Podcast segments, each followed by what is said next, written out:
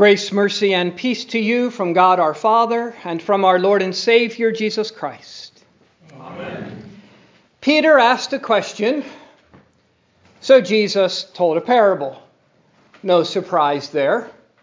Jesus frequently answers questions with stories which contain his answer. So, what is his answer here to Peter? Well, Peter had asked him, Lord, how often will my brother sin against me and I forgive him? As many as seven times. Well, first, give credit where credit is due. Peter is being generous here. The rabbis of that day said three times was the limit. Peter does them more than two times greater, so good for you, Peter. You're learning. But Peter, here's where you're off track. Not with the number you picked, but that you picked a number. Because it's not about numbers. It's not about counting. Never was. Never will be.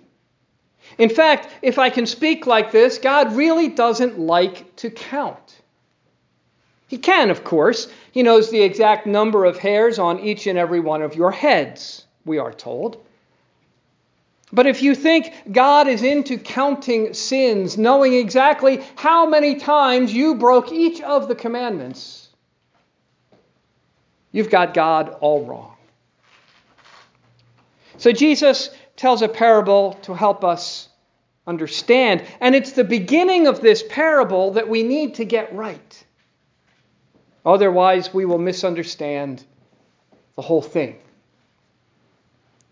So here goes. Therefore, the kingdom of heaven may be compared to a king who wished to settle accounts with his servants. Now, here's the question we must first answer to get this parable right Why? Why did the king want to settle accounts, and why do it himself. The president doesn't pay his own bills, he has someone do that for him. A CEO doesn't send out invoices, he has an accounting department to do that for him. Presidents and CEOs have more important things to do presidential things, executive things. And this king has kingly things to tend to. This seems below him. It doesn't really make sense when you think about it. Have a servant tend to the accounts. Why do it himself? Unless there's more to it than meets the eye. Unless it's really not about the money. And that's really the answer. He did this to do what he did. The king wished to be merciful. He brings in his debtors, not to demand from them, not to coerce them, not to punish them, but to forgive them. This wasn't something the king would suddenly have decided to do. If he wanted the money, he would get his money. But the king knew that such a debt could never be repaid. 10,000 talents is more like a national debt than a personal one. It couldn't be repaid if that servant lived several lifetimes. So the servant was pleading for his life. And the king, the king wasn't going to hammer him for a few bucks. What's the point of that? And not very kingly either. So instead of a debt that couldn't be paid and a servant who couldn't pay it, the king forgives. And in doing so, both receive what they could never have gotten before. Forgiveness brings the king joy and gives the servant back his life again. Therefore, the kingdom of heaven may be compared to a king who wished to settle accounts with his servants. And notice that's what Jesus says here. Don't overlook that little nugget. It is the king himself who would settle the accounts, not the servants. Which is what the kingdom of heaven is like. For it happens here every Sunday. The king is here to settle accounts. You have a debt you cannot pay. You don't even know how big your debt is, how much you have accumulated, how many sins you have done, but you cannot repay it. What you have done cannot be undone. What you have failed to do, you cannot now go back and do. The hurts you have inflicted, the people you walked by and didn't help, the lies, the hate, the lust, the anger, the greed. So, what are we to do but plead for our lives? Plead for mercy and grace and forgiveness. And that is the very reason the king is here.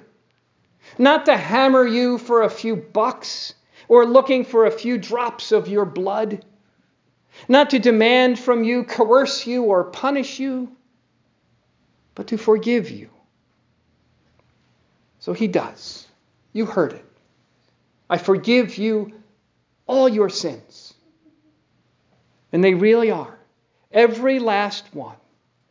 It is his joy to give you joy and life. Because your king, your God, is not about counting, but about mercy. That's how he is, and that's how he wants his children to be. Not counters, not demanders, not coercers, not punishers, but joyful forgivers. And by our forgiveness, bringing joy to both God and the people we forgive. So it is a problem when we do not.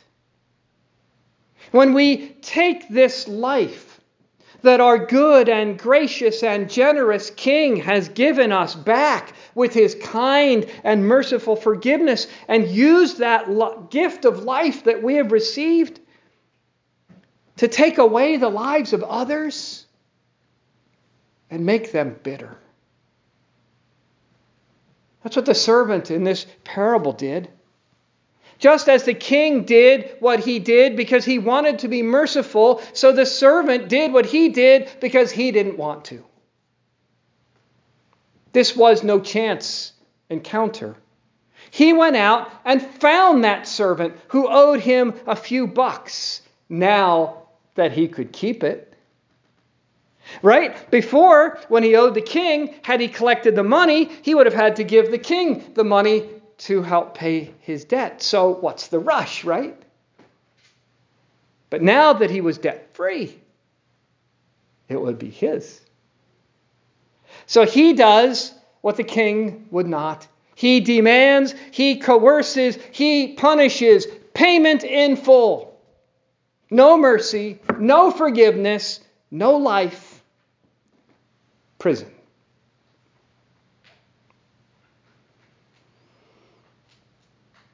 So if you came here today, came before the king, and confessed your sins and received his absolution, but you have no intention of forgiving that person who wronged you the other day.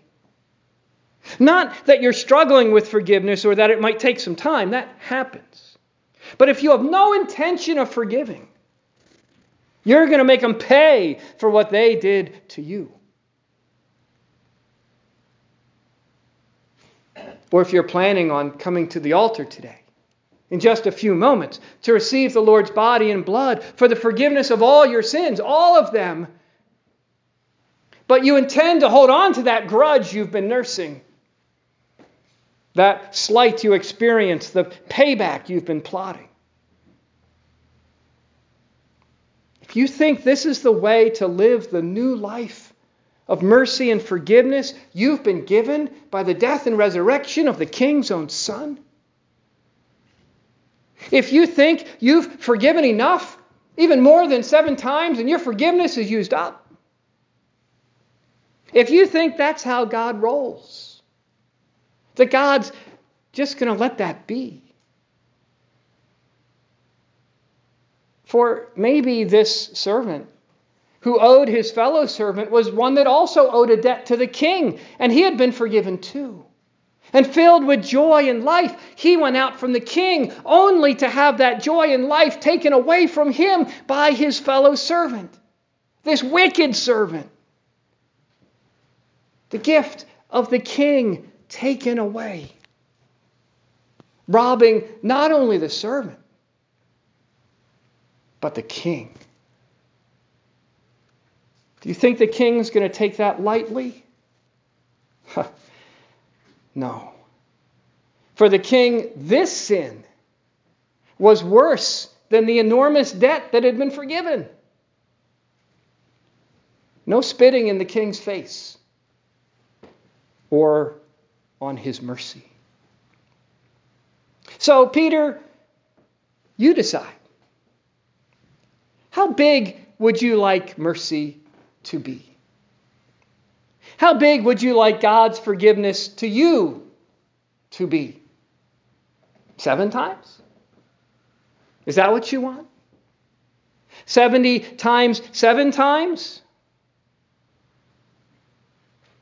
Or do you want that mercy that is as wide and high and long and deep as the cross? that forgiveness of each and every sin Jesus paid for by his own blood. What say you, Peter? What say you, O Christian? Still want to hold that grudge? Still want to make that person pay? Still want revenge? Is that the life you've been given in your baptism? where your enormous unpayable debt was paid, and the old man in you died, and a new man arose to live a new life? Is that the life that is fed and nourished here by the body and blood of your Savior? Is that the life that brings joy to your Father in heaven? Is that the kind of life that brings joy to you? to go out from here and grab your fellow servants by the neck. Lord, how often will my brother sin against me and I forgive him? He's your brother. So, as often as it takes. And even if he continues to sin against you, you are living in the joy of your forgiveness and bringing joy to your Father in heaven. And it is a benefit for you too. Holding on to grudges, exacting revenge, plotting payback does not leave your heart undamaged. And even begins to forget the forgiveness it has been given and begins to think of God that way. And so you wander from the forgiveness you so need and the merciful Father you so need, and, and all of life begins to be one big accounting getting what I can, and holding others accountable. And while that may be the way of the world, that is not the way of the kingdom of heaven, of your King, your God, your Savior. If that's the way you want it, that's the way you can have it. But be careful what you wish for and what you live for. Better by far is the way of the cross. The Son of God who gave his life for you that you may live. That Son of God who paid your debt to make you free. The Son of God who came to settle accounts and did himself. The Son of God who did not come and wrap his hands around your throat and say, Pay what you owe but who wrapped his arms around you and said, I paid. what you owe. Go. You are free. And you really are. That's why he came and what he's all about. What he came to do and what he did. Not looking to shed a few drops of your blood, but wanting to shed his for you. That's the joy of the Lord for you and the joy the Lord wants for you. Don't let the devil, the world, and your own sinful nature ruin it, take it away from you. When they try to convince you that revenge is better than forgiveness, or that anger is better than love, or that greed is better than grace, no. That's not how your father rolls, so that's not how you roll. The one who gave you new birth is merciful then and now. Now, here. So come, receive that mercy and life. Come, receive the debt canceling forgiveness of God in the body and blood of Jesus. And then go and spread the joy.